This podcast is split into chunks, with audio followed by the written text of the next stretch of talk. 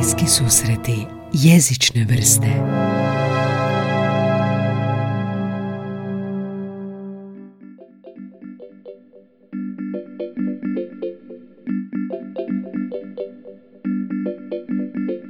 Zapravo, započeo bi podcast sa zadnjom rečenicom iz uvoda knjige, koja kaže ovako, svi bi se govornici svojim jezikom trebali moći služiti slobodno i bez straha, svjesni toga da su upravo oni najveći autoritet za živu upotrebu jezika. Um, odakle motiv za ovom knjigom? Pa motiv je, kao što ja i moji su autori volimo reći, to je knjiga koju bi smo mi voljeli da smo mogli, da smo je uh, imali na raspolaganju prije recimo, šta ja znam, 20 godina ili tako više možda, 25 godina recimo nekim formativnim uh, godinama. Svakako bih ja volio da sam je imao. Ja se naime u 90-ima uh, sam se počeo formirati kao nekakav lingvist, dakle još zapravo negdje tamo u mlađim danima, ali počelo me već u osnovnoj školi sam bio zainteresiran za jezika, to je bilo dosta ovaj, 90. su bila dosta uh, kompleksna situacija, to je bilo tada vrlo živahno, dakle tad se moglo, ili kako se raspala Jugoslavija, pa je tu došla i čitava posljedica.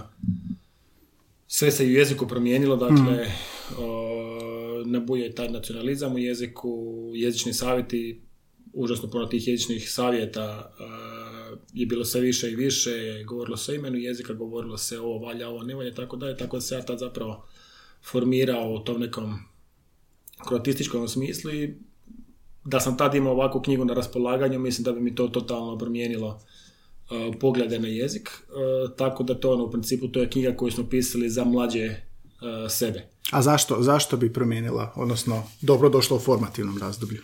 Pa zato što mislimo mi ne idemo za tim da sad ljude koje tu recimo mi tu kritiziramo razne ove preskriptiviste, odnosno te ljude koji po medijima govore da ljudi ne znaju govoriti, da ovo valja, ovo ne valja i tako dalje. Mi ne mislimo da će oni promijeniti svoje mišljenje. Dakle, to je, najme kad uđete u neke godine, dakle, to se teško je kad uložite cijeli život u nešto, to naravno da je teško to mijenjati mišljenje, jer to je ono, izbijate sebi i nekav svoj društveni status i ugled i novac je tu u pitanju. Dakle, ne idemo za tim da ljude koje kritiziramo da će oni promijeniti mišljenje, nego ponajprije to namijenjeno, mislim, i naravno stručnoj, stručnoj javnosti, dakle lingvistima, jer većina lingvista se ne bi, recimo, ja bih rekao, 90% lingvista, bar se ljudi koji se bave jezikom, na neki način, recimo, kao ti, jednostavno ne bave se tim stvarima, dakle, zanimaju se za neke druge stvari. Naravno, ovo im zanimljivo im je kad čitaju, ali nije da će oni sad pisati o tome, nego nekog šta zna, ko se bavi opisom dijalekata ili se bavi nečim ono, engleskom sintaksom, nije da će se oni ići tim baviti. Recimo njima je to dobro da imaju,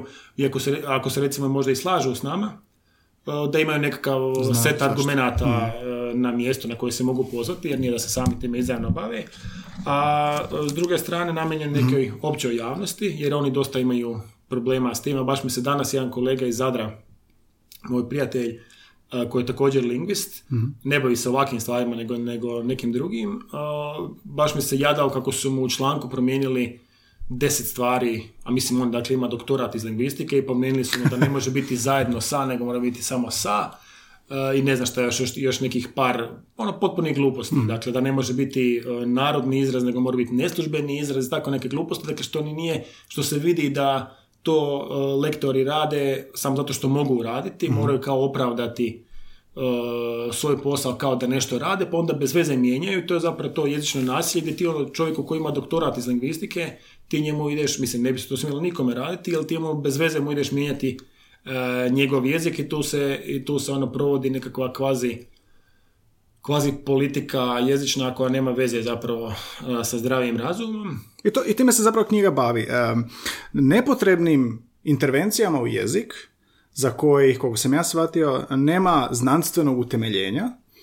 I um, kako je došlo do toga da sad, znači, lektor insistira na nečemu i kako je uopće došlo do toga? Mislim, lektor insistira na nečemu zato što su to naučili, zato što je to pravilo, što to god značilo. Uh, kako je došlo do toga da onda imamo ispravljanje nečega što ne bismo trebali ispravljati i kakva su to onda ispravljanja? Te, u čime je to uvjetovano? Pa dakle, uh, tu imamo, dakle, tu treba reći, mislim, mi ne napadamo nikoga zapravo osobno. Ni ljude koje kritiziramo, dakle oni su samo nekakvi primjeri. Dakle, nije da mi njih ad hominem napadamo, tu su mogli biti neka druga imena. Mi smo jednostavno uzeli ona imena koja su možda poznatija, koja su istaknutija, koja više je pišu. Dakle, tu, to nitko ne bi trebao shvatiti osobno te prozivke. Ja sam čak da, i- da izbjegnem te ad hominem, ja sam u svojoj prošloj knjizi iz 2011. jeziku je svejedno koja je bila u nekoj mjeri slična ovoj, sam baš izbjegavao previše izravno citiranje, spominjanje imena, nego sam više govorio općenito teoretski, ali to je onda ispalo da nije, jeli, nije toliko atraktivno ako nema uh, imena.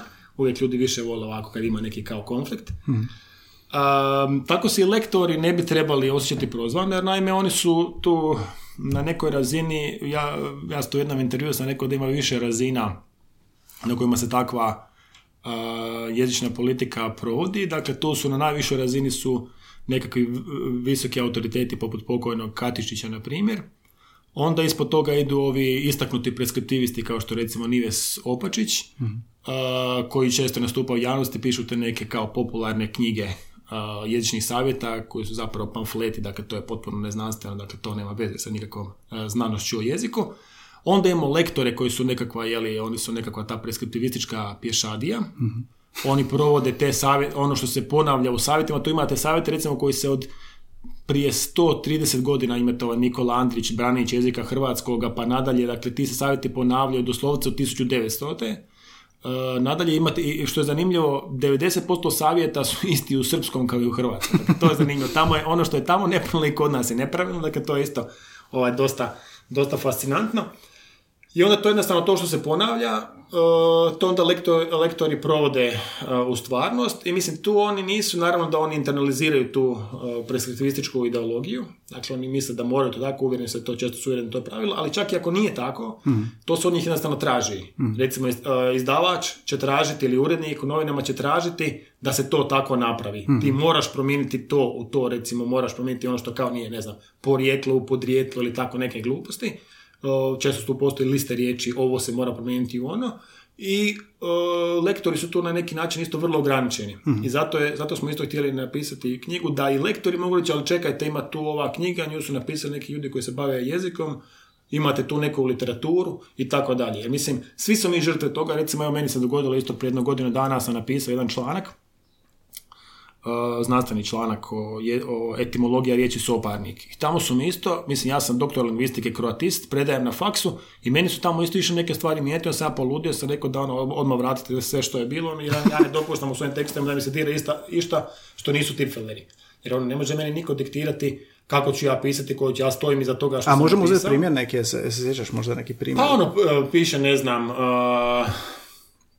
s obzirom da sam išao, da oni promjenu s obzirom na to da sam išao. Dakle, to je neka klasična, recimo, ispravka, ali ovaj, e, tu često bude potpuno glupe stvari, jer oni to izmišljaju, ono, vrlo često lektori mijenjaju ono, e, teorijski u teoretski, pa teoretski u teorijski, dakle, ovisi šta je neko napisao, e, promijeni u onu drugu varijantu, bez nekakvog opravdanja, čisto zato da možeš reći da je nešto mijenjano. Sad ću, sad ću baš ovo, evo, to od kolege koji me, jutro mi to poslao. Dakle, on je ovako, kaže, lektorica mi, lektorica mu je promijenila teoretski u teorijski, iako zapravo nije točno jer je on htio reći u teoriji, dakle nije ovaj, tu je zapravo teoretski i teorijski nije baš potpuno isto, jer teorijski se više kao odnosi na a, teorija, a teoretski je više onako kao nešto u teoriji, dakle nije čak ni potpuno isto značenje. I tu, tu se često događa to kad se tako bez veze intervenira u jezik. Dakle, to nije nešto što piše u pravopisu, što piše u riječniku, što piše u gramatici. Dakle, nije to ne piše uh, Dakle, nije propisano jednostavno nekim tim službenim standardom. Ono, standard propisuje recimo da je što, a ne šta. I to je ok, jer uvijek imate neke proizvoljne odredbe da je nešto je standardno, nešto nije standardno, dakle to se zna da nije, jeli, nije ono što je nestandardno, nije to nešto nepravilno, nego jednostavno nije, ne spada u standard možda.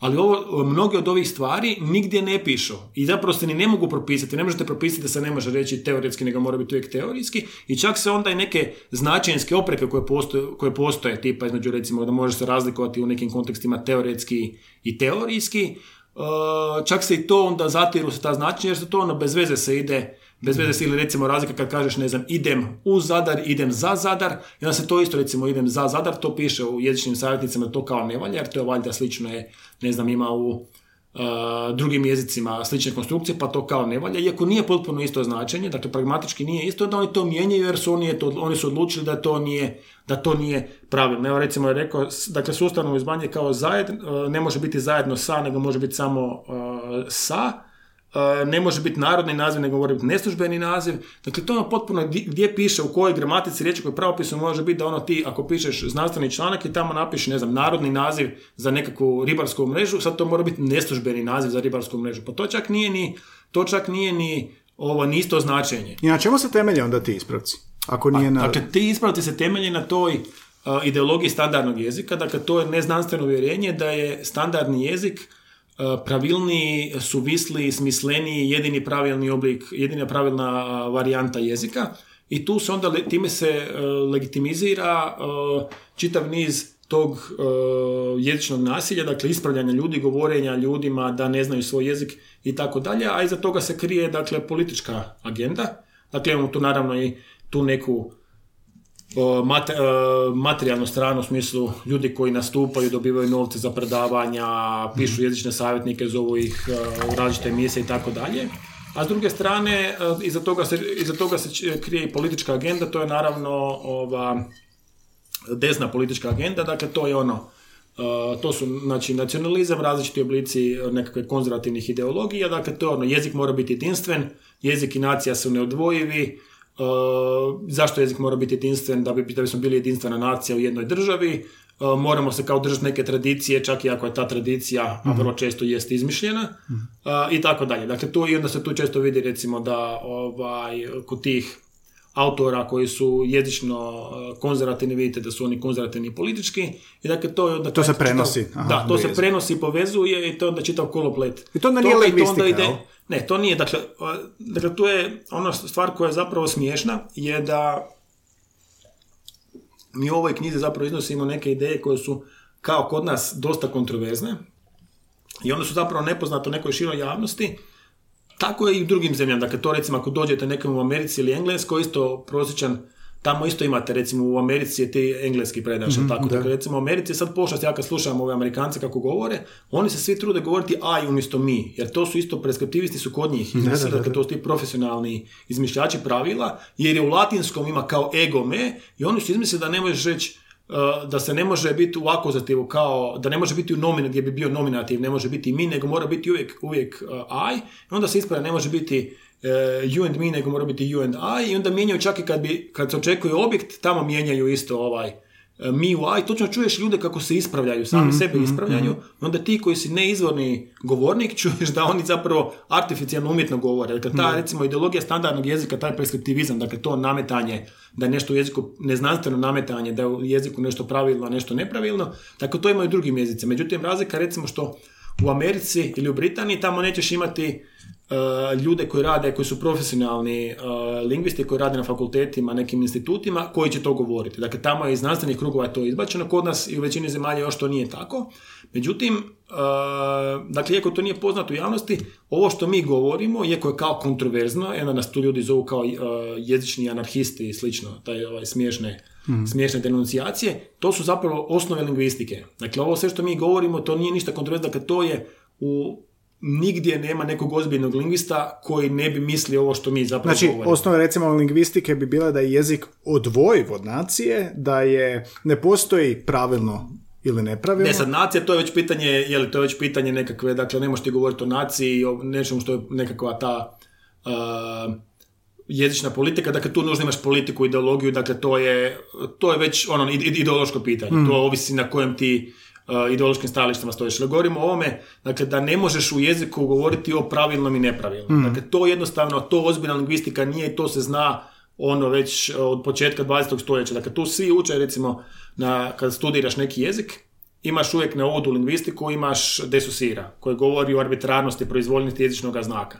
I onda tamo govori da je to zato što se u hrvatskom se kaže pas, u dijalektu se kaže čuko, brek i tako dalje kod nas, uh, u engleskom se kaže dog, u Uh, ne znam, irskom se kaže madra i tako dalje, uh, zašto se može u različitim jezicima različito neki, uh, neko značenje izražavati? Zato što je jezik proizvoljan. Dakle, ovisi različitom kombinacijom glasova, e, se može izraziti neko značenje. Dakle, nebitno hoće to reći, hoće biti to pas, madra ili dog.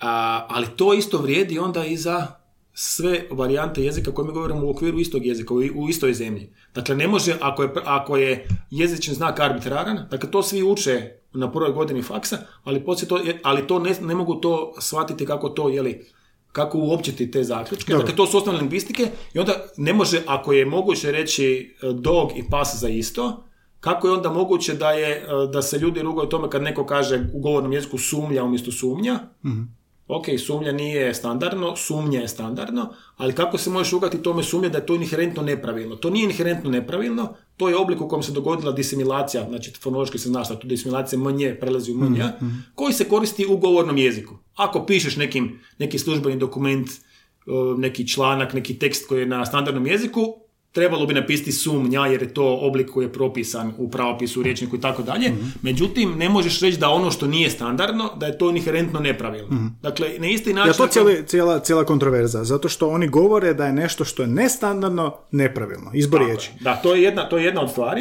Ok, ali ako ja recimo idem sad... I to su zapravo, pazi, to su zapravo osnovne lingvistike. Dakle, to ne može, nijedan suvisan lingvist to ne može i neće.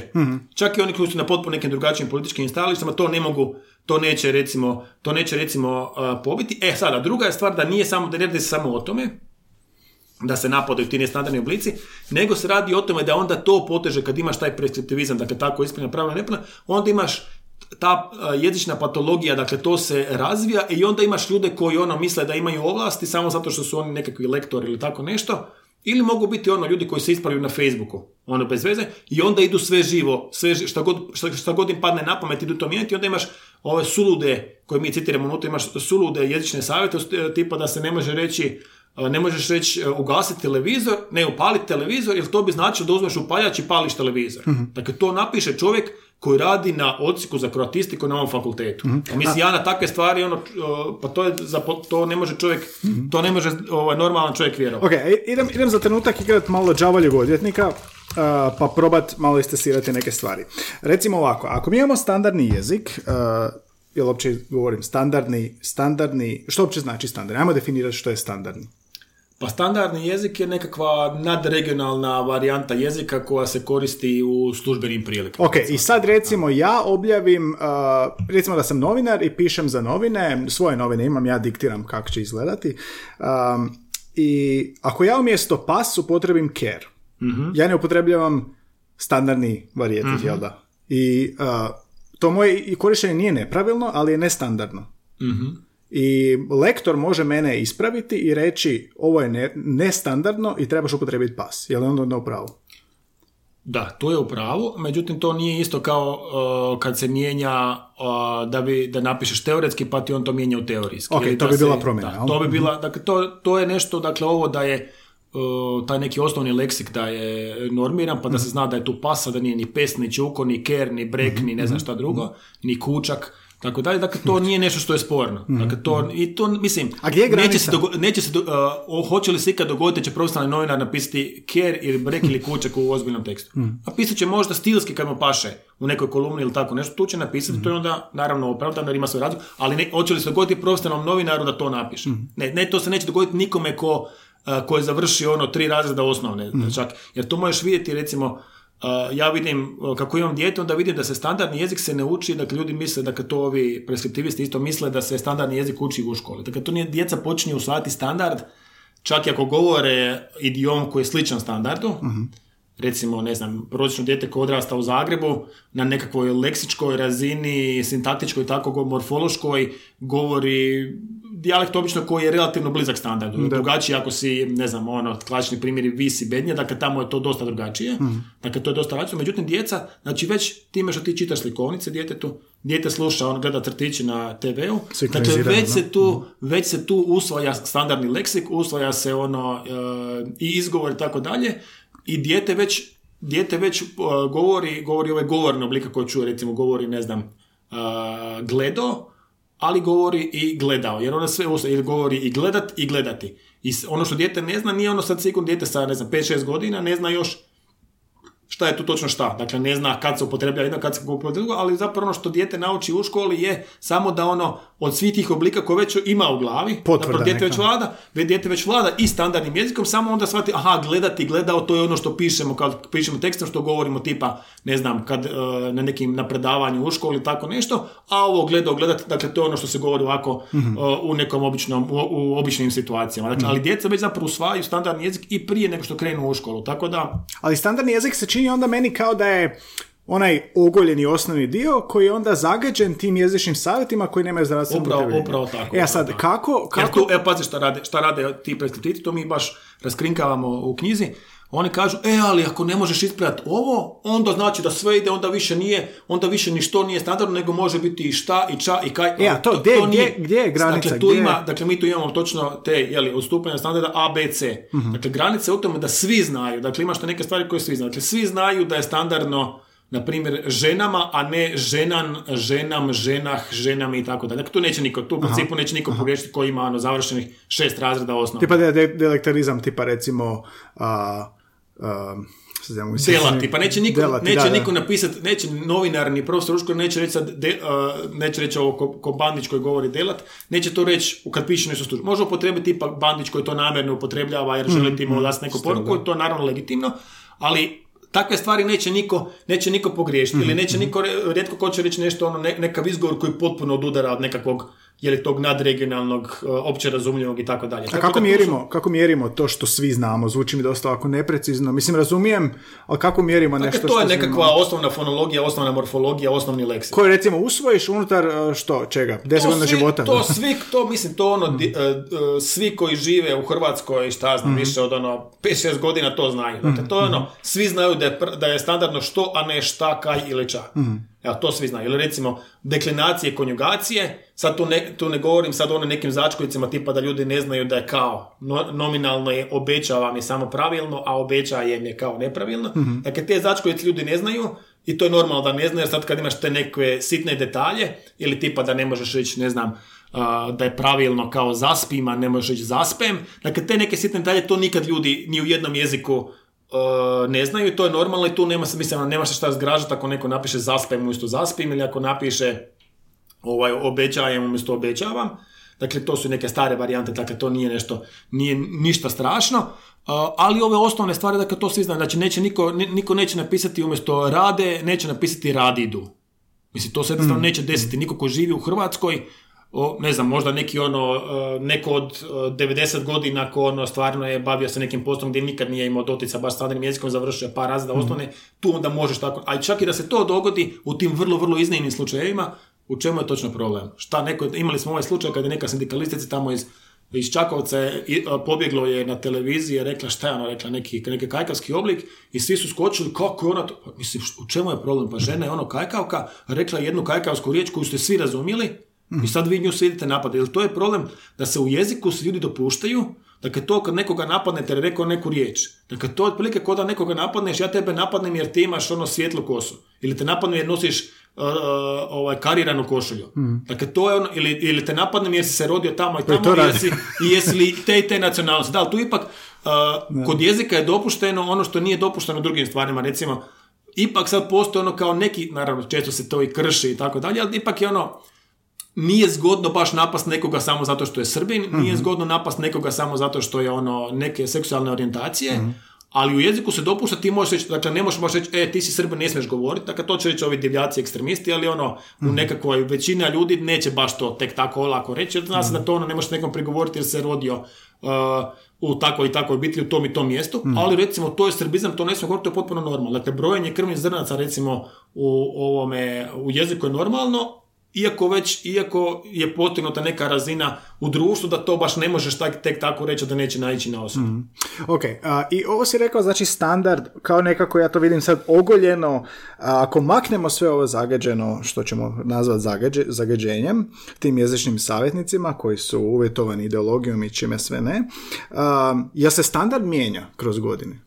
Naravno da se mijenja, mislim, to vidimo, jezik se mijenja i mora se standard mijenjati, zato što standard, dakle, to pogledate, evo, baš sam jučer studentima na predavanju to objašnjavao, pogledajte novine od prije 100 godina, nije isti jezik kao danas, ali još, ono, više manje to sve razumiju. Prije 200 godina je već malo različitije, prije 300 još različitije, tako kad dođete još dublje, tamo će onda prije 1000 godina će dakle, tisuću godina nije baš hrvatski posvećen, a to će već biti nekav jezik uh, sličan staroslavenskom, recimo. Uh, jezik se mijenja i mora se mijenjati i standard. Standard nije uh, nešto što postoji odvojeno od, iako bi to ovi često jeli, pišu kao standardni autonoman, odvojen od ne znam čega, od nekakve organske osnovice, to ne ide baš tako. Dakle, ne možemo imati standardni jezik koji je potpuno uh, odvojen od svakog od svakog nekakvog uh, ovog uobičajenog Hmm. jezika i normalno se standard mijenja, spontano se mijenja, kao što jezik, jezik općenito mijenja i tu u tome nema ništa loše. To ne znači da je potrebno da sam izagovaram, e sad mora biti u standardu i ovo i ovo i ovo, da se mora od danas do sutra promijeniti tako dalje, nego to je nešto što se spontano događa u upotrebi. A kad pogledamo taj tekst od prije 100 i 200 godina, što se to točno mijenja? Slučajno abstraktno mijenja se, se mijenja leksik, riječi, Sve se mijenja, sve se mijenja, mijenja se izgovor i riječi, leksik se mijenja, jedne riječi se zamjenjuju drugima, uh, neke riječi postaju frekventnije, neki oblici se mijenjaju, postaju zastarjeli i tako dalje, dakle sve se mijenja i mora se mijenjati. Dakle, a ko je nema- diktirao to, recimo u novinama? Ne, u novinama, gle, u, u tom pisanom jeziku tu uvijek postoji uh, težnja nekakvom, uh, dakle, teže se mijenja, sporije se mijenja nego uh, ovaj jezik koji nije ograničen, dakle, govoren jezik, jezik neslužbeni koji nije ograničen tim stvarima. I zato onda imaš situaciju da su tipa ljudi, ljudi koji su govorili vulgarne, vulgarno i latinski tamo recimo u 4. stoljeću naše ere, koji je bio promijenjeni klasični latinski, su još uvijek pokušavali pisati klasičnim latinskim, onim Cezarovim, uh, jer kao ima, to ima neki autoritet, prestiž, tradiciju i tako dalje. A s vremenom se taj govorni jezik promijenio na, na koncu u romanski jezik, u talijanski, španjolski, portugalski i tako dalje, koji su onda s vremenom su i oni dobili prestiž i oni su se počeli pisati. Dakle, jezik se nužno mijenja i taj recimo pis, pisan jezik malo kaska Sporije. za ovim, za ovim govornim, jer jednostavno tu imate neko, jeli, ako je sad je nešto propisano, pa to onda teže je to promijeniti. Uh, teže idu te promjene, ali one se moraju događati, ne možete imati nešto što je potpuno od udara od jezične stvarnosti. Jer To je onda, kako bi, mislim, taj standardni jezik bi trebao služiti za neku kao lakšu komunikaciju, da, jer ne možemo na svim dijalektima pisati, na svim jezičnim varijantama, ne možemo odjednom pisati šta ja znam, zakone, novine i tako dalje, pa onda da ima nekakav ono jedan, neki dogovoreni kod kojim se to piše, ali to ne može biti nešto što će svi govornici morati učiti kao strani jezik. Nekad se i to događa, imate ono situacije gdje čak onda dolazi do, do, do diglosije, pa imate tipa šta znam, moderni standardni arapski je jako različit jer je zapravo temeljen na onom kuranskom arapskom od prije tamo više od deset stoljeća, je dosta različit od onih govornih arapskih jezika koji su zapravo posebni jezici danas, to ima neke svoje opet razloge jer oni žele zbog, i zbog vjere i politički oni žele imati zajednički standardni jezik i tako dalje. E,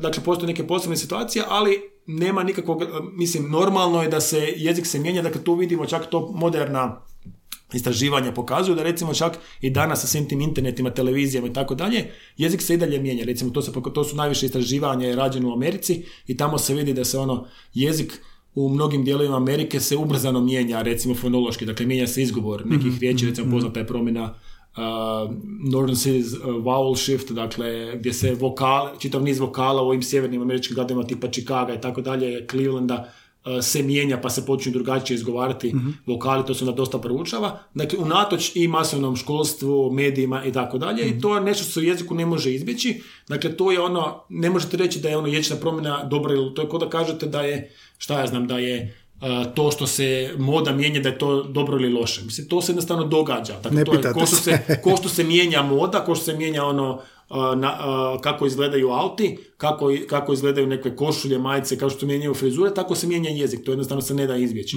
I vidiš li ovoga medije? Mediji su tu što? Na strani ovog jezičnog, tako reći, nasilja ili, ili igraju to ulogu standardizacije, ono što dijete uči, kao što si rekao, slikovnice, sinkronizirani crtići i to. Kako vidiš ulogu medija onda?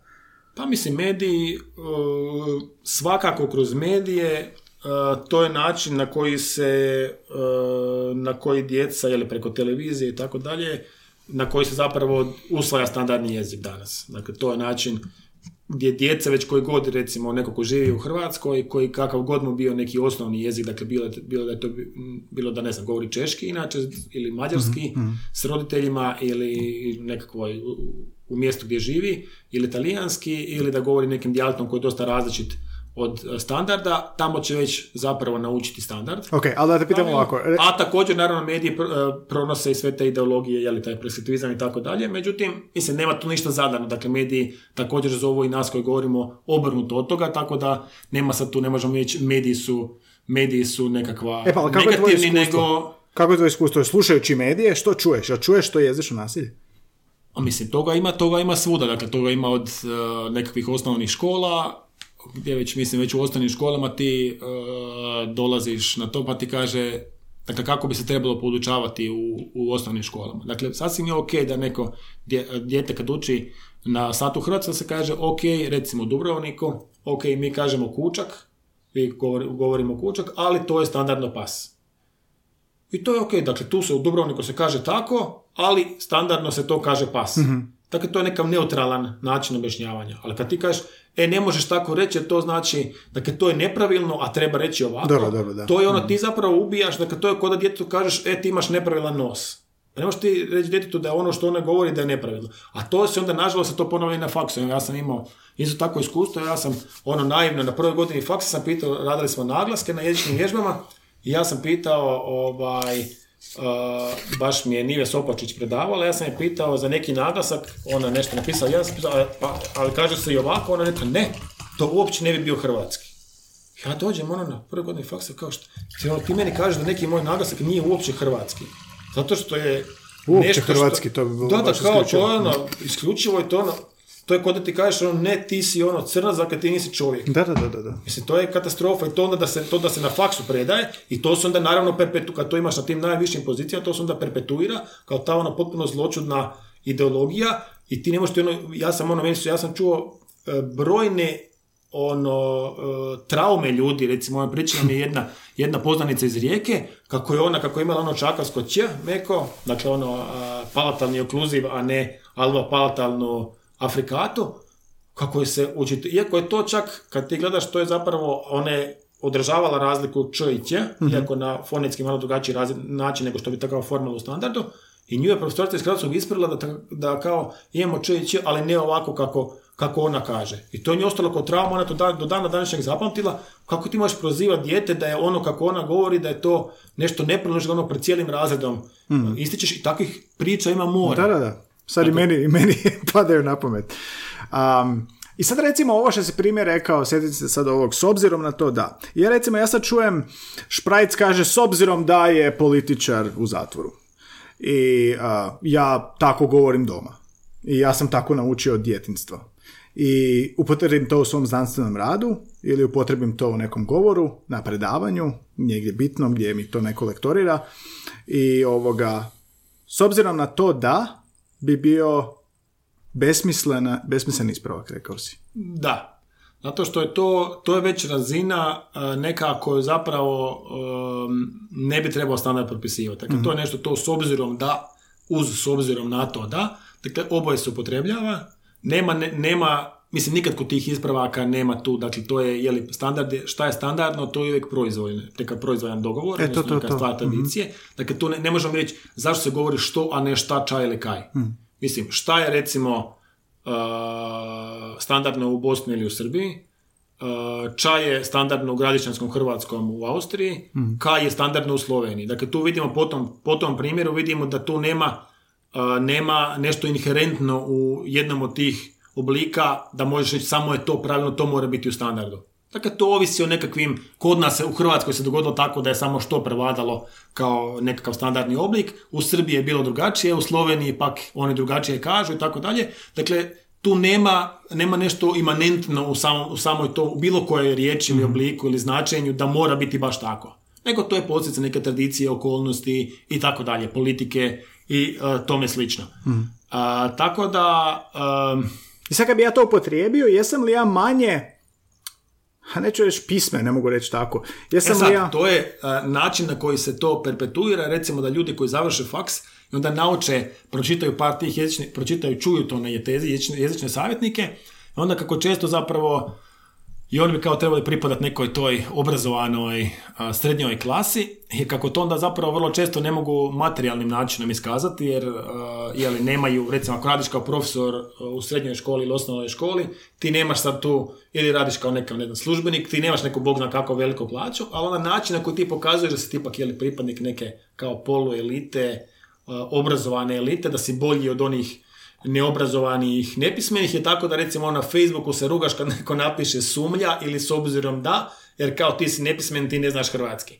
I to je jedan od načina na koji se to perpetuira, tu ljudi pokušavaju tu nekako ono čemu je Bourdieu pisao, ovaj, distinkcija, jeli, s velikim D, pokušavaju mm-hmm. sebe istaknuti na neki način, ovaj, sebe kao neku elitu, prikazati ove druge kao neke nepismene, iako je, jeli, to je opet taj neki simbolični klasizam kroz uh, kvazi klasizam kroz tu nekakvo uh, kroz jezik. Isto to je kao da se rugate nekome što ima ono loše loše patike da ne kažem tenisice mm ovaj jer kao nema para za bolje i tako dalje. Dakle to je isto ili ono kako to izgleda kako to košulju lošu imaš ti si ono si tako to ono kao da kažeš nekome ti si ono siromašan i neuk i ne, siromašan i neobrazovan ti si iz neke tamo selendre iz Vukojebine dakle, to je otprilike ruganjem taj isti način. Naravno, ja ne govorim da su ljudi koji to rade su nekvi loši ljudi tako dalje. Dakle, oni jednostavno ljudi su nesvjesni toga, oni to perpetuiraju kao neku dominantnu ideologiju. Dakle, nije da to nije kritika koja ide nekom ad hominem, nego to jednostavno je neka ideologija koju ljudi ponavljaju i internaliziraju su jer se to jednostavno ono što je dominantno u nekom javnom diskursu. I stavljati nekog inferiornog sebi. Um, ja, možemo uzeti još par takvih primjera, čisto ovako imamo slušatelja koji jesu i kroatisti, lingvisti, ali i ljudi koji se onako Ajmo naučiti ljudi da se znaju obraniti kad im neki lektor u nekom tekstu, kad nešto bude uh, primjeri tako nekako inferiornost, superiornost. Što su najčešće takve, kao što si rekao i s obzirom na to i sumnja i slično, što, što još bi istaknio, ne znam, kao najčešće te nepotrebne intervencije? A, pa više manje sve ako se ne radi o nekakvim tipfelerima, ako se ne radi o toj nekoj osnovnoj, ako se ne radi o to nekom osnovnom pravopisu tipa i je, je, če i če i tako dalje, tu danas imaju te spelling checkere i tako dalje, nije teško provjeriti. Ako se ne radi o nekim osnovnim, osnovnoj morfologiji, gdje će zapravo kod tih, većine tih stvari će ljudi rijetko griješiti, to se kod pravopisa, naime šta je problem s pravopisom? Dakle, ako ti neko ispravi sad da si nešto krivo napisao, je li u smislu da si ono če pogrešio je, je, dakle, to su neke proizvoljne stvari, u standardu je tako, to nije nikakav problem. Ali ovo da ti neko mijenja ove baš riječi, tipa ovo, tipa ne može biti e, narodni izraz, nego biti neslužbeni izraz, ne može biti teorijski, nego teoretski i ovakve neke stvari, dakle, to je, tu jednostavno ljudi na to ne bi trebali pristajati. Mhm. Dakle, ako ne može, e, ono što se mora, daj ti mi, pokaže mi u nekoj gramatici i rječniku da piše da je to tako. Vrlo često se recimo oni ispravljaju stvari koje najnormalnije ti možeš naći u svakom rječniku da pišu. Dakle, ima uh, gomila tih stvari gdje se nešto ispravlja, recimo ispravlja se ono kad neko napiše recimo iz uh, njegovog doma, pa to ispravlja iz njegova doma. U svakoj gramatici piše da može biti i njegovog, i njegovoga, i njegova. Kako I sad oni, a to je kao birani jezik, bla, bla. Ok, ali ne možeš ti mijenjati nešto što piše u svakoj gramatici da je moguće. Ili recimo, oba dva. Ne može biti oba da nego mora biti oba jer kao oba dva se ponavlja, to je isto glupost jer taj redundancije ponavljanja u jeziku ima svuda, dakle ne možeš ti bez redundancije u jeziku. Dakle, to je ne, ne rekao takve, da takve uh, nekakva načela na jezik uh, primjenjivati potpuno besmisleno, ali oba dva piše u svakom riječniku hrvatskom, u svakoj gramatici. Mm. Kako možeš reći da je to nepre... E, nama se čini da je to oba znači isto što i oba dva, pa ćemo mi se to mijenjati. Na to ne treba pristati. Fino, pokažite meni u pravopisu, pokažite meni u gramatici da to ne može biti tako. Ako toga nema, ne treba na to pristati. Ovo je, znači, i to ne znači da je ono što je uh, u pravopisu gramatici, znači ne, uh, ne znači da je ono što nije standard da je nepravilno. Ali to je nekako, recimo, nekakav taj minimum mm. nekog dogovora da postoji neki službeni oblik jezika i to je ono, ako sam ono napisao nešto što nije po pravopisu, promijeni to ok. Ali ovakve stvari mijenjati, dakle koje su čak i potvrđene, koje pišu u, ovome, u tim i normativnim priručnicima, dakle to nema nikakvog smisla. A pogotovo ovakve izmišljene gluposti tipa je li ovi neki primjeri koje sam, spo, ovi neki primjeri koje sam spominjao, mm što nigdje ne piše ono da ne može reći narode, nego mora biti službeni i takve stvari. Dakle, tu, tu, često ima takvih ono, takvih ono stvari, ili recimo ima često tih stvari da se ono, uh, da jednom kad napišeš jedno, ti promijeni u drugo, a kad napišeš u drugo, promijeni ti ovo prvo, samo da bi promijenili. mm Dakle, takvih stvari ima puno. Što bi recimo primjer na način da ispravak, recimo Hašek ispravlja u tako da? To je isto potpuno besmisleno. Di, piše, piše u kojem to priličniku redundancija? piše, pa to nije ništa, mislim, ako se može reći na način da, zašto bi to neko, postoji riječ na, postoji način, postoji da, di točno piše, u kojoj gramatici ili u kojem riječniku piše, se ne može reći na način da. Ok, ti možeš reći, to je nekakav, jeli, stilski nije dobro, nekako subjektivno, meni se to, ono, može ti se nešto ne sviđati. Ali ne može, nema nikakvog, apsolutno nikakvog razloga, nema da to neko promijeni u tekstu, ako si ti tako napisao. On ti može reći, pa možda bi ti ovako bilo ljepše, pa ti, ok, ajde, tako je kraće, pa ok. Ali gdje je to lektor naučio? To je naučio u takvim, dakle djelomično to naučeno u tim neznanstvenim jezičnim savjetima, a djelomično nekad to ljudi čak i izmišljaju, pa oni gledaju po nekoj svojoj logici. A jesu li može- jezični savjetnici kompletno sranje? Da, dakle to su pamfleti koji su ono, tamo nema apsolutno ništa pozitivno. Jedino što može biti tamo pozitivno, ali takve stvari ne pišu, je da baš objašnjavaju neke osnove standarda tipa ono, ne znam, da se piše bit će, a ne biti će ili tako nešto. Dakle, to može biti, to nekad bude, ali vrlo, vrlo rijetko. Dakle, to možda bude 1% nekih jezičnih savjetnika, ali većina toga, osim ako to ono baš nešto vrlo osnovno objašnjavaju, što većina ljudi zapravo i zna, svi ti drugi savjeti, dakle, to je baš ono potpune, potpune gluposti. Potpune znanstvene. Što bi tebi tvoj, uh, tvoja antiteza lingvista, ja nisam kompetentan to, što bi ti on prigovorio sad na ovo što kažeš? Uh, pa ne bi ništa progovorio kao što sam rekao, ovo je ovo su zapravo osnove lingvistike. Dakle, to što mi govorimo, A što bi rekli? Što bi oni rekli? Da, pa rekli su oni bi rekli, ali, ali nešto mora ipak biti pravilno, A pa zašto? ne može Zašto? baš tako. A zašto? Pa to je ono, to ti isto ko što zašto ljudi, zašto se, ovaj, je li to je ta težnja za kao redom u jeziku, jer ljudi misle da će biti kao nered ako taj neki preseptivist na, na televiziji ne objasni kao da se ne može reći ugasiti televizor, da će biti kao nered, bit će kaos u jeziku. Ali jezik, jezik ne može, jezik je sam po sebi bilo koji oblik jezika, on je uvijek uređen. Mi ne možemo govoriti, ne može jezik biti bez... Svaki jezik ima pra, ne mora- i nestandardni oblici jezika imaju pravila. Recimo, a, ne možeš ti reći, ako ja govorim ja sjedim u studiju, ja ne mogu reći mene sjedimo a, u, u studiji. Mene sjedimo takav- u studija. Me- oni misle I svaki takav- govornik, da, pa- a zato što su, zato što nemaju pojma. E, nik, nijedan govornik neće reći mene sjedimo uh, u, stu, u, uh, u studija.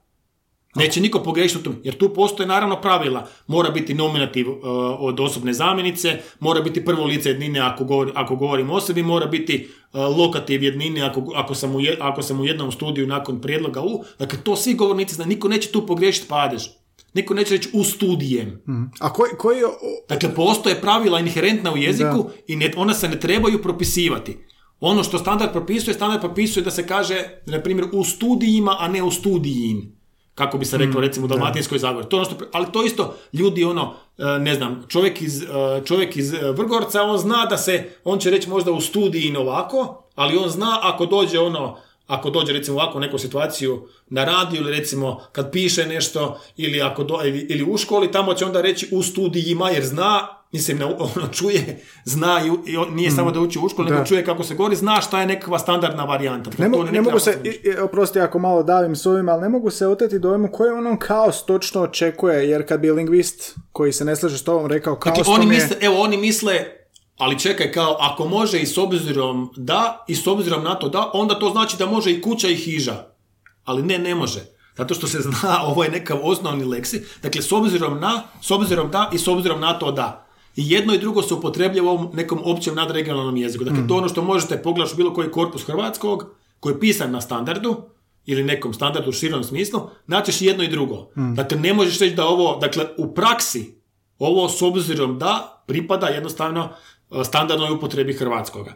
A hiža, nećeš, hiža će snaći samo u nečemu što je pisano dijalektu ili u nečemu je to stilski namjerno potrebno. Niko neće, koliko je god bio kajkavac, neće u situaciji gdje govori standardnim jezikom, neće spontano se zabuniti pa reći hiža umjesto kuće. Ali hoće li recimo... Dakle, e, to se jednostavno nema, nema tog miješanja. Da. Dakle, oni, oni to jeli, karikiraju, ko- e, pa ako može to, onda će čovjek doći i na bednjanskom govoriti na TV-u. Ok, može čovjek doći na bednjansku govoriti na TV-u, ali neće ga onda vjerojatno razumjeti. Ali Mislim, nisu ni, a, ako neki bednjanac želi prenijeti neku, želi da ga neko razumije u cijeloj Hrvatskoj, neće onda govoriti na bednjanskom, Da. mislim. Nis, A nisu, hoće ljudi, li- nisu ljudi debili. Hoće li recimo, a, sad mi je pao ovaj primjer na pamet, upalit TV, TV što si rekao, o, strahuju li možda a, puristi, ako ih mogu tako nazvati, da će onda o, sa razvitkom jezika, sa razvitom brzog interneta, a, a, takvog brzog svijeta, neko u jednom trenutku govorit upalit, ne znam, kauč, u smislu kao rastavit ga. Recimo, ima ljudi koji govore upalit kišobran. Ja to recimo ne govorim, meni to zvuči smiješno, to ali to je toga? logična, ne, to je posljedica širenja metafore. Ali to je, opet to znamo recimo iz kognitivne lingvistike, da jezik bez metafore i metonimije ne funkcionira.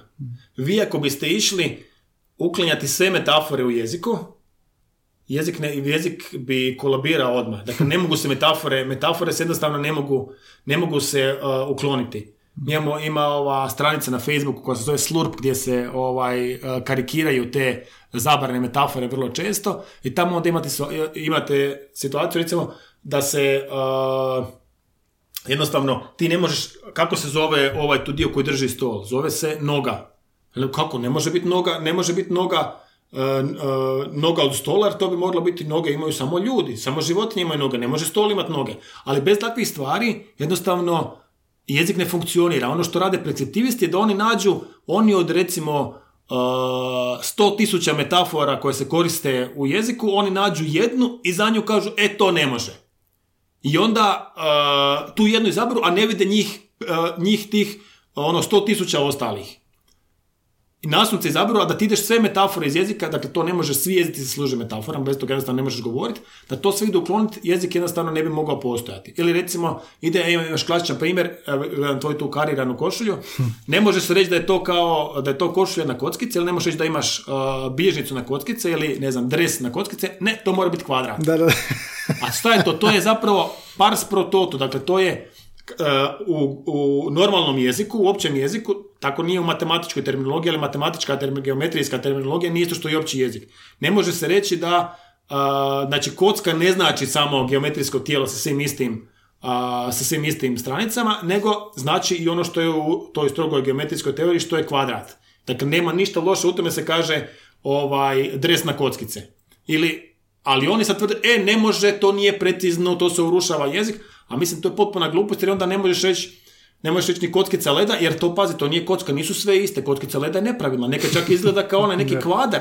Ili recimo, ne možeš reći, imaš one kockice koje bacaš, ima za onaj Dungeons and Dragons, ima i onih 12 stranica, pa to se isto kaže kockica, jer se podrazumije ono što se baca dok su, to isto kockica. E, nije ni to kockica, jer nema ono šest jednakih strana. Da nas nauči, kako se to naziva? Šta? Pars pro toto, kako si rekao? Pars pro toto, dakle to je ono dio za, uh, dio za cijelinu, dakle to je sve te nekakve, to je recimo ono što se koristi se u književnosti kad uzmeš ono jedan dio pa upotrebiš za nešto šire. Uh, i to imamo znači metonimiju kad se nešto slično upotrebljava ovaj za za uh, recimo kad se kaže ne znam bijela kuća se oglasi, banski dvori su se oglasili, ne znači da su se doslovce zgrada koja stoji tamo Da, na Markovom trgu da se oglasila, nego se podrazumije vlada se oglasila. I onda oni kao to isto predstavnici progovaraju, ne može se reći ovaj, banski dvori su se oglasili, jer kao to bi značilo da je kuća nešto, da je zgrada nešto rekla. Ali to se zna, to u svim jezicima postoji, dakle ono, isto kao što u engleskom, u, u engleskom može rečeno White House, Da, da, da. Isto u smislu, je bijela kuća, u smislu ono, američke vlasti. Dakle, jezik jednostavno bez toga ne funkcionira i kad bi se išle sve takve metafore, metonimije i tako dalje, sve te druge figure, kad bi se progoniti, jezik bi ono potpuno kolabirao, ne bi mogao apsolutno ništa reći, jer su te metafore su posvuda.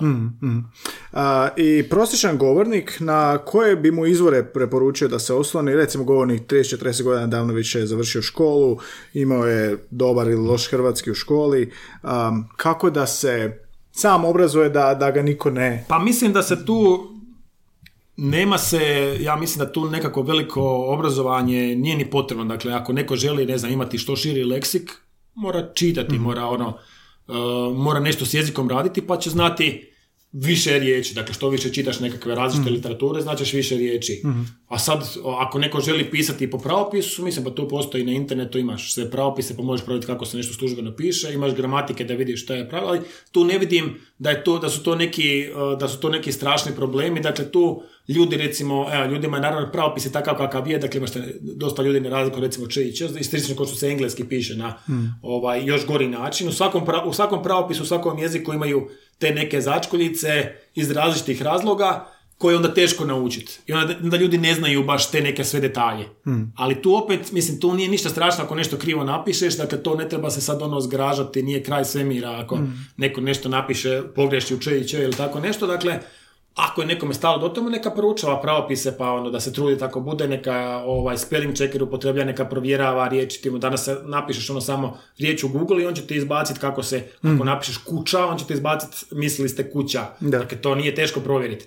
Tako da tu e, e, ta ideja te kao jezične kulture gdje ti ono cijeli život moraš učiti standard, moraš se obrazovati, mislim to ono potpuno, potpuno lažno. Dakle, ti možeš uh, poboljšavati jeli, svoj leksik da znaš što više riječi, možeš poboljšavati svoje izražavanje, ono da vježbaš način izražavanja, izricanja svojih misli, retoriku i tako dalje, to nema veze sa nekim jezikom kao alatom, dakle to je ono način na koji ti prikazuješ svoje misli. Dakle, ti možeš savršeno znati možeš savršeno naučiti i sve te formalne propise, dakle, i znati taj službeni leksik i pravopisno sve napisati uh, i možeš čak i te besmislene uh, jezične savjete naučiti na pamet, iako oni nemaju nikakvog smisla, ali to ne znači da ćeš ti odjednom biti dobar retoričar, dobar govornik, da će ti znaš pisati dobre tekstove. Dakle, to je potpuno, su potpuno odvojene stvari, tako da tu ne znam u čemu bi se tu trebalo, na, i možeš ti napredovati u svemu, u načinu izražavanja i tako dalje, ali to nije vezano sa samim tim, jeli, standardnim oblikom jezika. Mm. Nešto si govorio... A, govorio Mislim da je najbitnije da ljudi budu opušteni, da nije ono kraj, kraj svijeta ako nešto napišu što nije uh, formalno propisano, trebaš biti opušten, izražavati se, osjećati slobodu u svom jeziku, da se ono izražavaš na način koji hoćeš. Mislim, ljudi nisu, ljudi nisu kreteni. Neće, vrlo rijetko će neko govoriti isto kao što govori kući, niko neće tako govoriti i na televiziji. mm Iako, mislim, koliko ljudi uopće ide recimo na televiziju, ima potrebu govoriti on, u nekim službenim, službenim okvirima. mm Ili ono, nećeš isto govoriti nikad na nastavi u školi i kući. Mhm. Ili ono, e, na poslu ako se baviš tim nekim, e, ako imaš tu neku vrlo formalnu komunikaciju, ili ono, ne znam, ako radiš u banci na šalteru, isto ćeš ti malo ćeš prilagoditi svoj jezik, bit ćeš malo službeniji. Mhm. Ali to svi ljudi znaju spontano, nemaš tu šta nešto posebno učiti, niti tu ima ono, nekakvih posebnih, dakle to je ideja kao, e, mi moramo stalno učiti naš jezik, mislim kao standardni, ali općenito jezik, moramo raditi na sebi i tako dalje, mislim to je isto ono zapravo neko prodavanje, prodavanje magle, mislim nemaš ti tu šta nešto posebno učiti, svi zapravo znamo, svi izvorni govornici savršeno znaju svoj jezik Mm. i to je ono što ljudi moraju shvatiti, ok, to što ne znaš neke te detalje kao šta je u standardno, šta je po nekom pravopisu propisano, dakle to su sitnice, to nije nešto zbog čega bi se trebalo puno zabrinjavati. A standard nam treba da bismo se svi razumjeli neovisno o kojem kraju dolazimo. A mislim, standard je nešto što postoji, dakle očito postoji nekakva društvena potreba a, da to postoji. A, Evo recimo, cura ja i sad ja kažem neki dan gdje nam je Mišćafl, naš Mišćafl. A ona je dalmatinka i molim, kao šta? Pa Mišćafl za, za mest. I našli smo se nekako bez da smo rekli standardnu riječ Zato koja je ne znam uopće koja. Nekako, valjda, lopatica, mislim. Lopatica, da. Nešto, pitaj Boga, ali ljudi, vrlo Škola često, vrlo, da, vrlo, vrlo često u takvim situacijama ljudi ne znaju šta je standardno. Ja znam isto doći u dućan i sad tražim, tražim knedla, sad gledam šta je to, kako to, to ispada da su to neke okruglice, onda po, ja po slici skužim da je, to, da je to to što tražim, ili ne znam, tražim griz, i sad ti ne možeš tamo naći da je griz, nego to je nekakva, to je neka Krup- krupica. kukuruzna krupica, i onda gledam, čekaj, jel to, E, jel e, to, pa to. to, a onda čak i ne piše griz, nego piše još gris, jer je to kao pravilno, jer je u njemačkom je tu oštro s. Mislim, pa, ali to su take, take sulude stvari, a zapravo, ok, standard ti može pomoći da se ti sporazumiješ, ali opet, To je izazvao ali opet, mislim, ljudi će se, ako ljudi ako se žele sporazumjeti, će se sporazumjeti. I ovo što si ti rekao, dakle, tebi će opet doći normalno u ovom razgovoru, ako ti inače govoriš mišćafol, to pokući, ti ćeš upotrijebiti tu riječ i skužit ćete se šta je to i ti ćeš ono zapamtiti kako ti cura A kako ćemo se skužiti, kak, kak smo se skužili, koji su to procesi u kojem smo se mi shvatili što hoćemo reći bez da smo upotrebili standardni jezik? Jel tako Pa funkcionira ali jezik? sad se, sad se, sad se, ali, ali kako to sam obično- dao primjer da, da, da, to izgleda. To, to, je ovoga, mislim, ne, ne sjećam se više kako je bilo, ali, ali kako se ljudi snalaze Misliš li da se vraćaju na standardni jezik ili Nekad objašnjavaju da, ne- nekad ovo da, je ono da, što... nekad ne. Evo, mi imamo baš primjer u, imamo baš primjer u knjizi. Uh, jedna moja studentica koja je iz Bednje, ona je baš rekla, ona je recimo, uh, ja sam je baš ispitivao da nam da primjere kako govore recimo u Bednji sa ljudima koji govore bednjanski, kako govore sa drugim kajkavcima iz Zagorja. Aha. Znači u Bednji imaju baš svoje oblike. U ovom, uh, kad govore drugim kajkavcima iz Zagorja, tu recimo promene neke opće kajkavske oblike. Dakle, neće više reći žano, nego će reći, nego će reći žena. A onda kad, i, onda imaju kako govore ili će reći ženska. Ali o, u ovom kad imaju, kad govore s nekim iz Zagreba, tu će onda još više ići prema nekom standardu i tu, tu ide druga. I tu onda imaju, znači ljudi se prilagođavaju, znaju koji je najbolji, dakle to je dio nekakvih tih jezičnih vještina koje mi usvajamo kao govornici i koje su onda recimo do neke 20. ti to u potpunosti usvojiš recimo ne znam djeca od 10 godina iz Zagreba ona neće znati što znači štekat recimo u Splitu. Ali ti recimo već ono do 20. 25. i tako dalje, ljudi onda kako dolaze i u dodir sa jeli, govornicima iz drugih gradova, a, kako počinju komunicirati sa ljudima koji su iz, iz drugih mjesta, koji su došli u mjesto u kojem živiš, ti onda već naučiš kako se nešto kaže u Splitu, ne, nikad ne sve, ali imaš, naučiš kako se nešto kaže i u Srbiji i u Bosni i tako dalje i ti, iako to danas već i djeca usvajaju opet zbog interneta. YouTube-a i tako dalje, i to isto dio nekih jezičnih vještina, ti razumiješ i one riječi koje ne upotrebljavaš sam. Standard tu može nekad pomoći, ali ideja da ti bez standarda bi mi se kao spličani i zagrepčani se ne bi mogli razumjeti, ili spličani i osjećani se ne bi mogli razumjeti bez standarda, to je isto malo smiješna ideja. Što ne znači, dakle postoji, očito ne, postoji potreba, jednostavno mislim, standardni oblici jezika u društvu, u modernim društvima postoje. Dakle, očito postoji neka potreba i može se lako naći, jeli, eto, zakoni moraju biti napisani na jednom, ne možeš pisati na svim Službena potvrda, službena. Nekakva službena potreba postoji, nešto da se uči u školi, da se uči kao ovaj, neki jedan oblik jezika i tako da, dakle to nije ništa, dakle to je neka praktična, pragmatična, pragmatična potreba i tu on nema ništa ni, ni dobro ni loše, to je jednostavno tako. I nema se sad tu, nema se sad šta niti, niti se, kla- ne treba se klanjati standardu, jer standard bi trebao biti kao neko pomoćno sredstvo. A nema, ne treba se opet ni sad nešto gledati, joj, zašto postoji standard, a mislim, postoji ko što postoji bilo šta, mislim, ono, nešto što nam potrebno nam je u nekim situacijama je potrebno i postoji. Dakle, tu ono, nema potrebno izgražati se što postoji, niti se klanja tome kao da je standard jedino što postoji i samo se tako može govoriti. Jedna stvar mi se sviđa koju sam pročitao u, knjizi Jeziku je svejedno, je što si rekao tipa kod stranog jezika za strane govornike koji uče taj jezik, bit će recimo riječ kako se kaže na standardnom jeziku, pas, koji god to jezik bio. E sad, u hrvatskom a nama je hrvatski materinji jezik, e, misliš li da bi trebalo onda uključiti i sve riječi za riječ pas? Jer ne učimo ga kao strani jezik, nego učimo ga kao svoj jezik. A nije li cilj da kao svoj jezik naučimo ga što više? Pa da onda saznam da je i ker u Slavoniji, brek i tako dalje. Da, sad je to pitanje nekakve, jeli... Pa što misliš? Da, pa ja mislim da bi, uh, ja to volim i kad učim recimo strani jezik, ja volim uvijek dobiti informaciju o tome kako se uh, nešto govorno govori. Jer to često imaš situacija, znam recimo, ne znam kad sam prije 20 godina prvi put bio u Turskoj, onda sam odjednom bio sam nešto u banci, sam, r- r- učio sam turski, prije to sam tamo na tečaj turskog dva mjeseca, sam govorio nešto u banci, da sjećam da nisam razumio jedan futur, jer su ga oni rekli u govornom jeziku, koji nas nisu nas, ono, nisu nas na tečaju naučili, da se u govoru to nešto steže.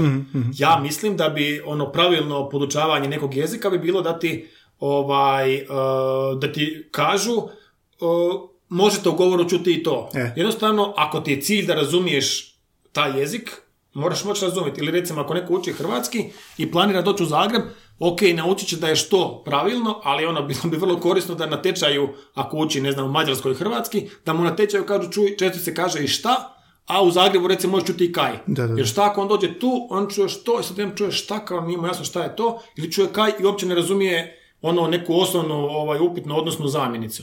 Mislim, to jednostavno neke stvari nećeš ti čut, ni, ni- niko na ulici ne govori strogim standardom. A što misliš da bi djeca u školi trebali i učiti te, te različite varijante jedne riječi? Pa to se, a mislim, to je sad, nema ništa loše u tom da se to, da se to i tako radi. To bi svakako bi bilo zgodno da se to negdje spomene, da se na nekom satu obrađuje na hrvatskom, to bi isto bilo ono da se uči se u toj jezičnoj varijaciji. Dakle, to bi bilo nešto što je i znanstveno utemeljeno i ono da ljudi postanu toga svjesni i da se nešto, iako to ljudi ovako uče nekoj općoj komunikaciji, dakle to ljudi u životu zapravo nauče, ono što su recimo istraživanja baš pokazala je da, recimo što tiče te metodike nastave materinjeg jezika, da, da recimo dosta pomaže kad je dijalekt različit od standarda, da dosta pomaže kad se djeci objašnjava preko onoga, preko lokalnog, lokalnog govora. Mhm. Da to nije da je to sad odmaže, kao što se prije mislilo, nego zapravo da to kod ljudima kad ti uspoređuješ, mi kažemo ovako, a to se kaže uh, u standardu se kaže ovako, a djeci zapravo to pomaže da povežu te neke stvari i da im je Mm, tako i lakše standard, i lakše standard da. usvajaju. Tako da to svakako ne bi, uh, ne bi nikako odmoglo i moglo bi biti korisno. da. Mhm. Imao sam jednu gošću koja je a, rekla ovako, doći ću ti u podcast, bla, bla, bla. Sviđa mi se da neko radi ovaj podcast jer jezična slika nam je u katastrofalnom stanju. I ona, a, mislim, recimo da se radi o govoru, jel? Što to misli osoba koja kaže da je govor nam je u katastrofalnom stanju? Pa dobro, to je isto jedna ovaj, neznanstvena ocjena, ne znam uopće šta bi iz nekakve uh, lingvističke perspektive šta, mislim, uh, jezik u katastrofalnom situaciji, šta je u katastrofalnoj situaciji, to je recimo, ono, ne znam, uh, škotski, gelski gore na hibridima ili irski koji govori još samo 25.000 ljudi, dakle to ne, može biti katastrofalna sociolingvistička situacija gdje je, naravno to isto neko političko ideološko mišljenje, gdje ti ono želiš da, red, na primjer, tvoj jezik opstane, ali se manje ga ljudi govori, djeca ga recimo više ne govore. Tu možeš reći da je u katastrofalnoj situaciji ili ono, kad toliko se jezik izgubi da ono, još ga samo ono, deset ljudi ga govori, a i oni ono, međusobno ne mogu s kim govoriti, već, već ga počinju zaboravljati. Tu se onda može reći da je jezik u katastrofalnoj situaciji. U slučaju hrvatskoga, gdje mi imamo ono 4 milijuna ljudi u zemlji, gdje svi normalno, ono, hrvatski se upotrebljava u svim mogućim situacijama, svi izvorni govornici savršeno govore svoj jezik. On ne mora, ne samo naravno sa nego govore svojim, jeli, svojim organskim idiomom i svi poznaju, većina ih, velika, ve- ne, 98% ih relativno dobro poznaje i standard da ga mogu u nekom obliku proizvesti ako im baš treba, iako većini ljudi standard najčešće ne treba. Vi ako radite kao nekakav šta ja znam, ako, ra- ako radiš na nekom poslu gdje jednostavno ne moraš javno govoriti i ono, uglavnom si u svom mjestu, živiš negdje, ne znam, u nekom mjestu u Slavoniji, mislim, tebi ono, ako si šta ja znam, neki poštar, kad tebe treba, recimo, mislim, ne podcjenjujem sad ni poštare ni nikoga, ali ono, na većini nekakvih mjesta ti standard zapravo uh, radnih mjesta ti standard zapravo realno ne treba ili treba, treba vrlo rijetko. Dakle, to isto nije, to isto treba reći otvoreno da je to je naprosto tako. Dakle, nisu svi ni novinari, ni voditelji na televiziji, ni profesori u školi, to je zapravo manjina ljudi. Tako da, uh, svi ljudi savršeno govore svoj jezik i ono, dok se ne dogodi situacija da ono, hrvatski poč- po- uh, počne izumirati, nema se što, e sad na šta ona misli, ona misli, e sad ljudi ne govore onako kako piše u gramatikama da bi trebali govoriti, ok, ali tu je, je li, tu opet to je nerealno shvaćanje jezika. Dakle, ako ti očekuješ da će svi govoriti onako sa svim, šta ja znam, naglascima, točnim izgovorom, da se ovako se izgovara H, ne ovako, V se mora ovako izgovoriti kao, ne znam, aproksimanta, ne kao frikativ, a, moraš izgovoriti moraš izgovoriti točno sve naglaske i tako dalje, moraš č točno izgovoriti, dakle to je nerealan pristup jeziku, to tako ne funkcionira realno i to je isto ono nekav katastrofizam gdje je opet, jeli, to ono kao, e, to je, to su onako kukanje kao, e, mladi se danas ne znaju više ponašati, ne znaju se dići starijima u tramvaju i tako, to su takve ona naklapanja koje zapravo nemaju veze sa znanosti sa nekom realnošću. Imao sam tu slučaj u podcastu da mi se javio slušatelj i rekao uh, super je ovaj gost, ali ne mogu ga slušati.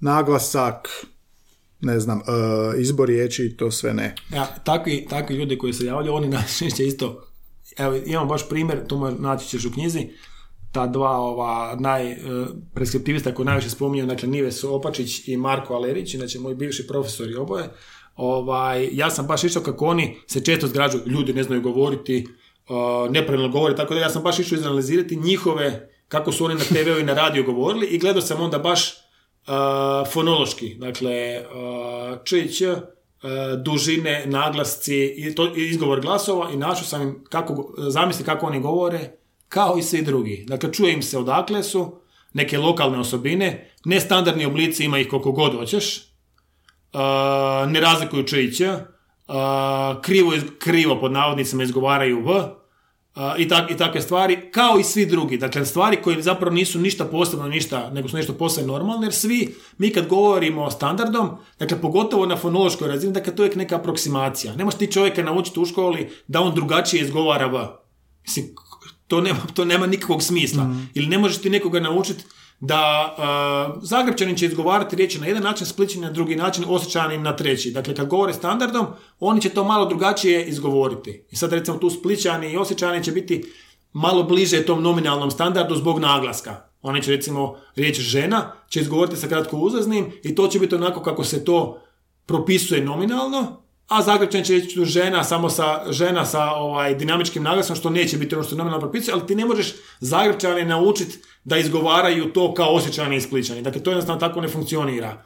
I to jednostavno to je ono neka, neka ali to je, to je svu, svuda tako. To je u slovenskom tako, to je u litavskom tako, to je i u engleskom tako, to je u vjetnamskom tako, to je u Japan, neće, nikad, neće, neće u Japanu osoba iz Osake, osoba iz Kyoto i osoba iz uh, Tokija neće nikad potpuno isti naglasak imati. Pa čemu Nominalno to? je, nominalno je propisan tokijski naglasak kao uh, standardni i ljudi iz Tokija će se tome naj, će najbliže tome biti. Ali ne možeš ti uh, čovjek iz Kiota to jednostavno nema, to je prekomplicirano da bi on to u školi naučio i nema nikakve potrebe da to nauči.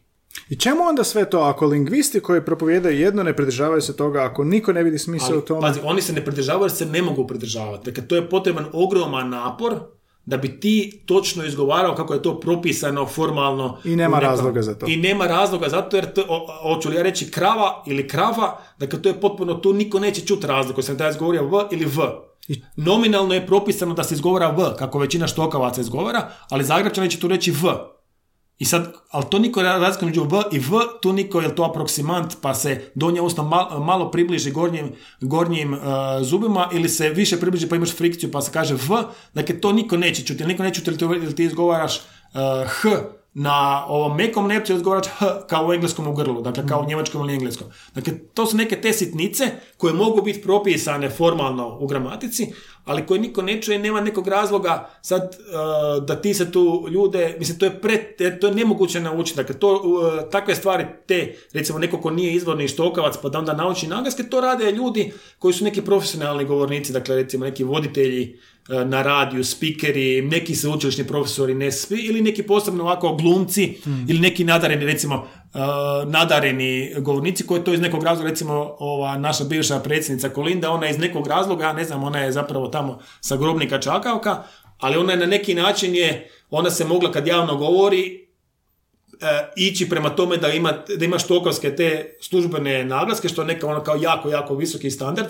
Ja nemam pojma kako je ona to uspjela naučiti. Ima nekih ljudi koji to mogu i koji to rade, ali to je ono, takvi govornici su zapravo iznimni. A, I ne možeš ti očekivati da će to svi, da će to svi govornici raditi, niti ima to smisla, niti kad se pogleda, sam pisao neke radove o tome, Uh, to je jednostavno takav, uh, takav je ta neka recimo, fonološka razina, recimo pogotovo naglasak, uh, je propisana dakle, u tim nekim jezicima kao što su recimo hrvatski, vjetnamski, japanski, litavski, slovenski i tako dalje. Dakle, tu je nešto što je uh, tolika raznolikost postoji na terenu među dijalektima da ti ono što propišeš to je kao nekakva nekakva ono abstraktna kao nek- neki ideal pod navodnica kojemu se ljudi približavaju. Recimo ljudi kad iz Zagreba kad govore standardom, oni ne mogu sad umjesto, oni kažu kolač, oni ne mogu sad, većina govornika ne može to izgovoriti kao kolač, dakle da ima kratko uzlaznu i dužinu. Dakle, to je jednostavno previše to očekivati ljudi. Ali način na koji se dosta govornika tome e, prilagođavaju i da će ljudi recimo kad čitaju, kad čitaju neki tekst, ili kad govore recimo u ovakvim o, u podcastima, on će tome prilagoditi da će e, reći će kolač umjesto kolač. Dakle, pomaknut će samo mjesto naglaska, neće imati dužinu i baš kratko uzlaznu, ali će pomaknuti mjesto naglaska i opet neće ga, pom- neće ga pomicati u 100% slučajeva, nego će ga pomaknuti recimo u 30% slučajeva, pa će recimo reći ono, uh, tri put će reći kolač, a dva put će reći, ko, dva put će reći kolač. I to je neki način prilagodbe standardu koji kod ljudi zapravo spontano dolazi, jer je to ono što se percipira kao neki standardni način govora i to je, mislim, to je ok. Ne možete očekivati očekivati od svih Zagrebčana da oni sad uče da se kaže kolač. Mislim, jer to je nešto što je užasno teško naučiti i zapravo je nemoguće. To nije samo u Hrvatskoj, nego sve ove zemlje koje sam nabrojio, dakle svuda je tako. Tako da tu treba biti fleksibilan i razumjeti neku jezičnu realnost i to se onda vidi i kod tih e, znači kroatista, tih ljudi koji se kao profesionalno time bave, da oni sami ne mogu ostvariti e, s- e, taj standardni izgovor onako kako misle da bi drugi, oni kore druge da ne, da ne govore pravilno, ali oni sami ne mogu po tim svojim pravilima govoriti. Je se na studiju perpetuira to? Da, i kako. Dakle, to, se, na, to je isto znači, potpuno pogrešno što se na studijima se uh, kroatistike se takve stvari uče, a ti dobiješ, uh, jeli, a mislim, šta će neki pro, prosječni profesor hrvatskog, kog šta znam, možda više zanima književnost, tako ga nauči na studiju, on to recimo ponavlja. I to je jedan od razloga zašto smo isto pisali knjigu, taj, recimo ti profesori hrvatskog, da vide da to ne mora biti tako. Ti možeš, znači, nema ništa loše u tome da ti poučavaš, recimo, dijete u Zagrebu, da nauči kad čita, čita recimo ono, kad se čita, šta ja znam, e, čitaš neki tekst na glas, da mu profesorica kaže, ok, mi u Zagrebu kažemo kao, uh, mi u Zagrebu kažemo uh, kovač, ali u standardu je kovač, da ona izgovori kovač, a ne kovač. Dakle, ne može ni ona vjerojatno e, potpuno...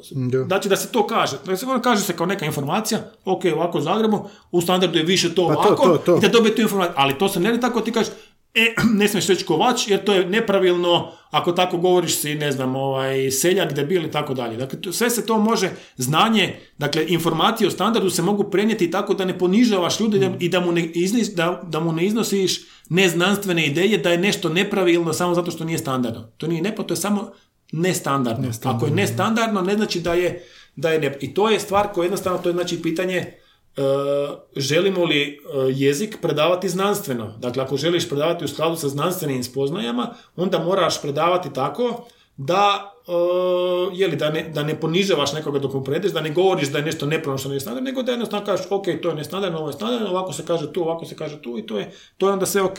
Bilo koje informacije koje se daju, ništa tu, ništa tu loše nema. Mm, I to je dobro ovako, poruka za kraj. Bez nasilja i puno više tolerancije. Ha? Um, ok, imam za kraj pitanje, sad mi malo neugodno pitati lingvista u jednoj riječi da mi opiše što mu je jezik, ali to nekako pitam sve goste. Jel imaš nešto što voliš izraziti da bi ti jezik bio, sukladno možda s, ovime, s ovime sveme što si danas iznio, a da je u jednoj riječi što ti jezik predstavlja?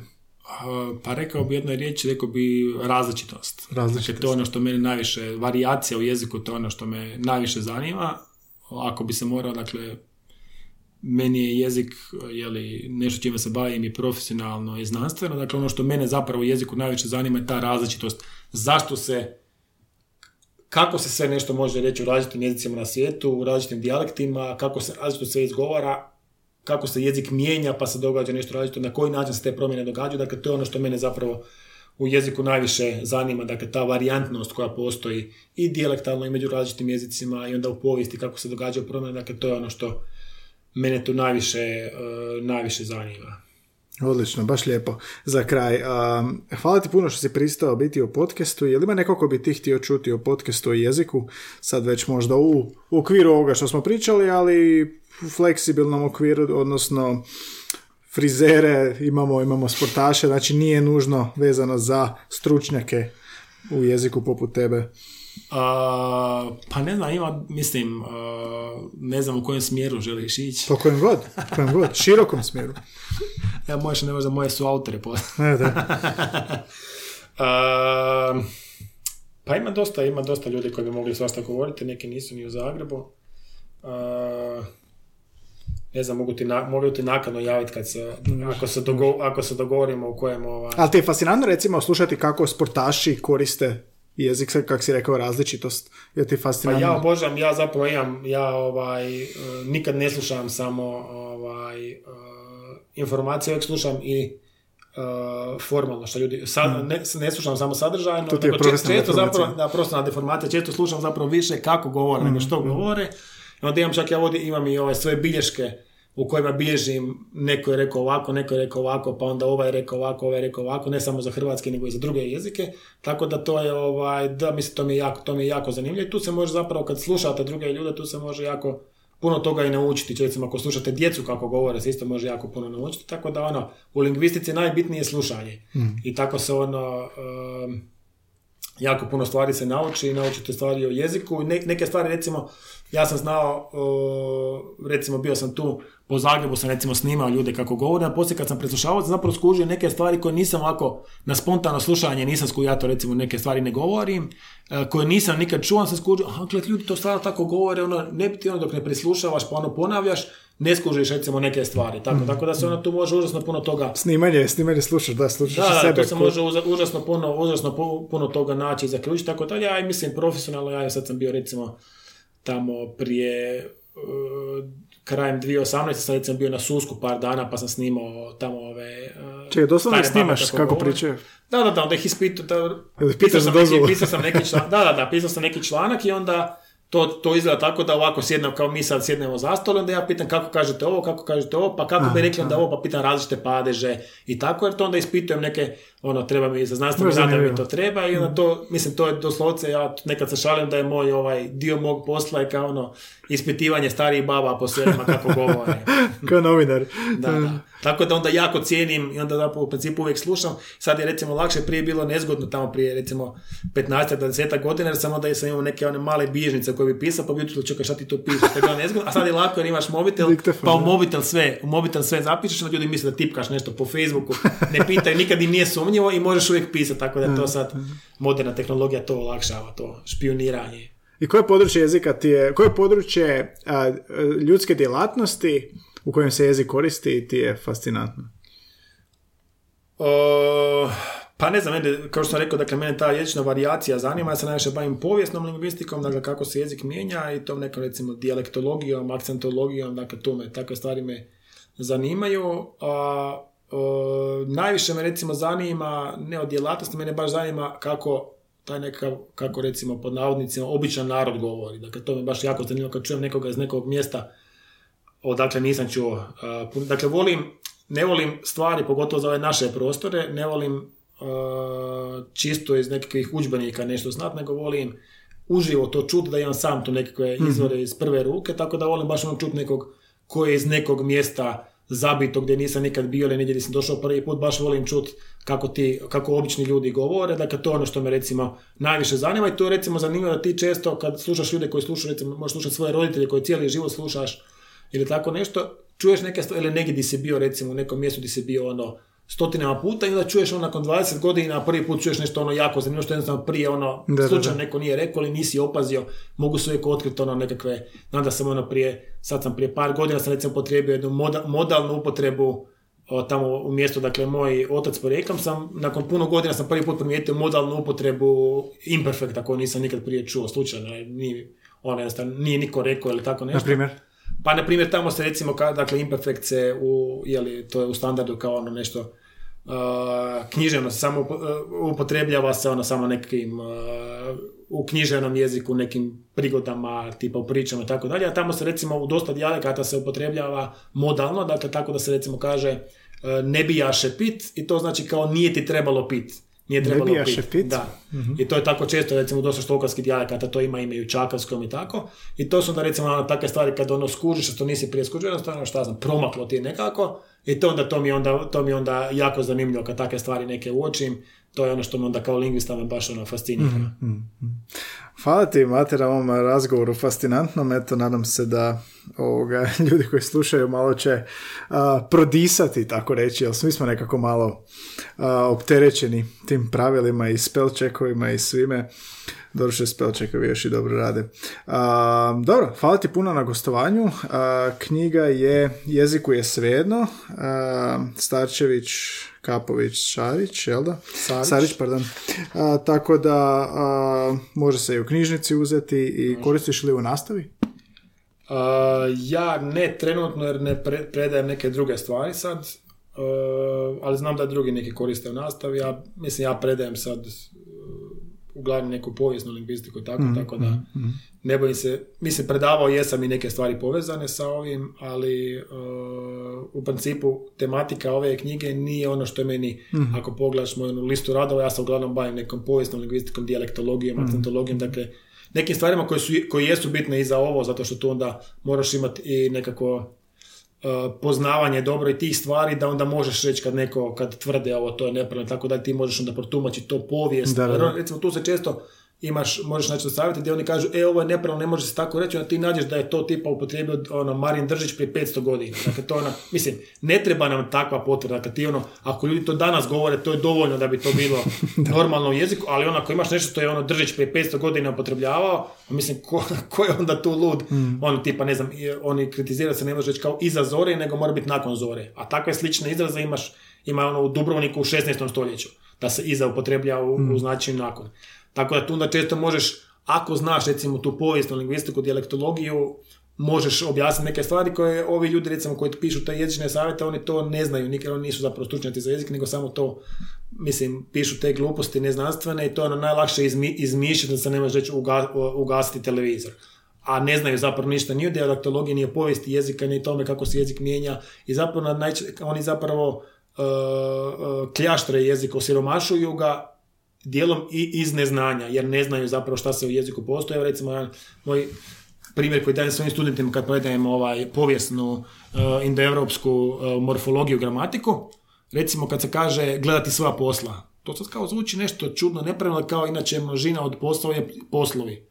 A, međutim, oni to problem ne, ne može se reći kao gledati sva posla, jer oni ne kuže kako se može biti posla množina i to samo u takvim frazama, kako to može biti množina od postao, i onda oni kao traže, e pa trebalo biti kao gledati svoje posle, jer to im kao zvuči malo pravilnije. A tu je zapravo riječ o arhaizmu mm koji, je ono praktič, koji je ono praktički potiče iz do europskog, dakle 6000 godina, i sad ljudi ono kritiziraju nešto što je u jeziku opstalo 6000 godina iz neznanja. Mm. Mislim, to čak ako si ti nekakav konzervativac, a većina tih ljudi su kao neke, bitna im je tradicija, li oni vole ono što je bilo prije jer je to kao bolje, pa iz te perspektive bi onda trebali mm. čuvati nešto što je starinsko, što potiče iz jezične davnine, a često se upravo to je li potire samo zato što oni to ne razumiju, a misle da imaju dopuštenje e, mijenjati, mijenjati na takav nasajan, neznanstven način jezik. Mm. Ok, uh, puno ti hvala Mate, evo ga o podcastu Bliski susreti jezične vrste, o jezičnim temama, nekad stručno lingvističkim, nekad popularnim, evo Mate nam izveo, um, rekao bi onako strastvenu obranu uh, Znanosti. Znanosti, da, individualizma nekako bi isto rekao. Nadam se da ti je bilo ugodno. Je, Eto, Pa se čujemo. Ajde, hvala ti puno. Bog.